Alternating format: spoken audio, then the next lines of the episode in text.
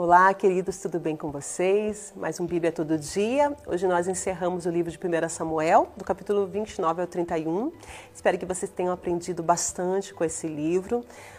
Quem sabe cada um de nós olha para algum para um lado diferente sobre os ensinamentos de cada livro da palavra de Deus. E para mim, os maiores ensinamentos que estão no 1 Samuel são com relação ao caráter de Samuel e de Davi dois homens que passaram por situações adversas, principalmente Davi, que foi tão perseguido, que foi tão injustiçado por Saul, mas que manteve uma, um caráter inabalável e de alguma forma se manteve fiel ao propósito de Deus o tempo todo da sua vida. Às vezes a gente fala assim: "Ah, eu sou cristão, mas eu não sou obrigado a engolir certas coisas. Se alguém vier contra mim, eu tenho o direito de me defender, eu tenho o direito de revidar". Não é isso que nós vemos na vida de Davi. Davi, quando ele era atacado por Saul, ele simplesmente se esquivava, ele fugia, porque ele reconhecia que Deus o justificaria, que Deus o protegeria. Então nós vemos ele manter a postura dele mesmo diante de situações adversas, mesmo diante de situações que ele tinha todo o direito aparente de se justificar, de se defender, de atacar, ele não faz isso. E Deus acaba honrando a vida dele. No capítulo 29, ele quer participar de uma batalha com os filisteus, mas eles o rejeitam. Os filisteus temem que Davi, por ser muito fiel a Saul, acabe os entregando na mão de Saul Saul, então eles não aceitam que Davi participe dessa batalha. Então Davi acaba voltando à cidade de Ziklag, onde está sua as suas mulheres, sua família, onde estão muitos dos parentes dos seus soldados, dos seus homens, e quando ele chega a essa cidade, ele percebe que os amalequitas tinham invadido a cidade. Tinham levado essas mulheres como cativas, tinham levado os filhos dos seus homens e tinham roubado tudo que eles tinham e ainda tinham queimado a cidade. E diante desse cenário, os homens de Davi entram em desespero e todos começam a chorar, a lamentar, a se angustiar, porque sua suas famílias tinham sido levadas cativa. Eles não sabiam o que os amalequitas poderiam fazer. Esses homens eram cruéis, poderiam matar os seus filhos. Então esses homens se desesperam e choram e chegam a ponto de querer apedrejar Davi.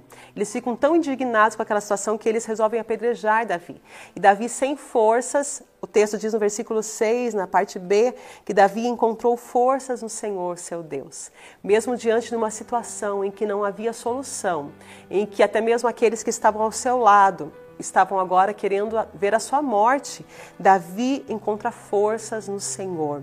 Então ele pega o colete sacerdotal e ele pergunta ao Senhor: Eu devo perseguir esse bando? Eu devo é, ir atrás deles e apanhá-los? E o Senhor diz: Vá atrás e você conseguirá recuperar tudo que foi tomado de vocês. Então, Davi, ouvindo a palavra do Senhor, Desses 600 homens, 400 homens acabam indo com ele, os outros acabam ficando por estar muito cansados, e esses homens, juntamente com Davi, encontram ali os amalequitas festejando, bebendo, cantando por causa da quantidade de bens que eles tinham tomado.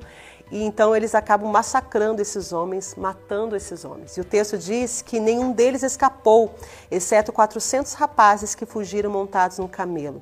E Davi recuperou tudo que os amalequitas tinham tomado deles. Resgatou suas esposas e o texto diz que não faltava coisa alguma. As mulheres, as crianças, é, é, todos os gados, tudo que tinha sido tomado deles foi recuperado através de Davi, desses homens, e eles conseguiram ainda levar despojos que foram divididos entre todos os seus homens. E então no capítulo 31, nós vemos o final da história de Saul. O texto diz que os filisteus atacaram Israel e os israelitas fugiram deles. Muitos foram mortos e no mesmo dia, três filhos de Saul morreram em batalha. E quando os arqueiros filisteus feriram Saul, Saul resolveu não morrer pelas mãos dos filisteus. Ele era tão orgulhoso, tão prepotente que ele não queria dar esse gostinho aos filisteus. Então ele pede que o seu escudeiro pegue sua lança, sua espada e termine de matá-lo. E esse homem, temendo isso, se recusa a matar Saul. Então Saul se joga sobre a sua própria espada, ele se lança sobre ela e ele acaba morrendo. E o seu escudeiro, vendo que Saul está morto, também se lança e morre ao lado do rei. Quando, os, é, quando esses filisteus descobrem o que aconteceu, eles acabam saqueando esses mortos, encontrando o corpo de Saul, eles cortam a sua cabeça, né, e eles acabam colocando a armadura de Saul no templo de Astarote, numa das deusas deles, coloca essa, essa armadura lá e pendura o corpo no muro.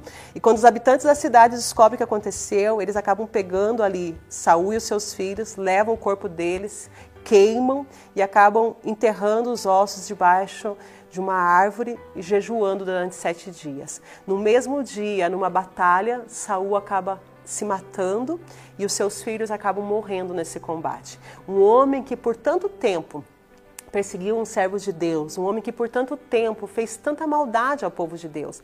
Esse homem que foi o primeiro rei de Israel, aquele rei que o povo tanto pediu, que o povo de alguma forma deixou de lado a vontade de Deus de dar a eles um governo teocrático, agora se tornou um espinho na carne de Israel. O primeiro rei se torna um suicida, perde seus filhos num campo de batalha e deixa os israelitas desesperados, porque quando eles descobrem o que aconteceu, eles fogem, eles se desesperam, porque eles não têm mais um rei, eles não têm mais uma família real que estaria protegendo a vida deles. Então nós vemos aqui o final trágico para pessoas que acreditaram muito mais num governo humano do que no governo de Deus sobre a vida deles. Eles acabaram tendo que colher aquilo que eles plantaram, escolhendo Saul para governá-los. E Saul colheu o que plantou. Desejou tanto a morte de Davi que os seus filhos morreram de forma trágica e ele também.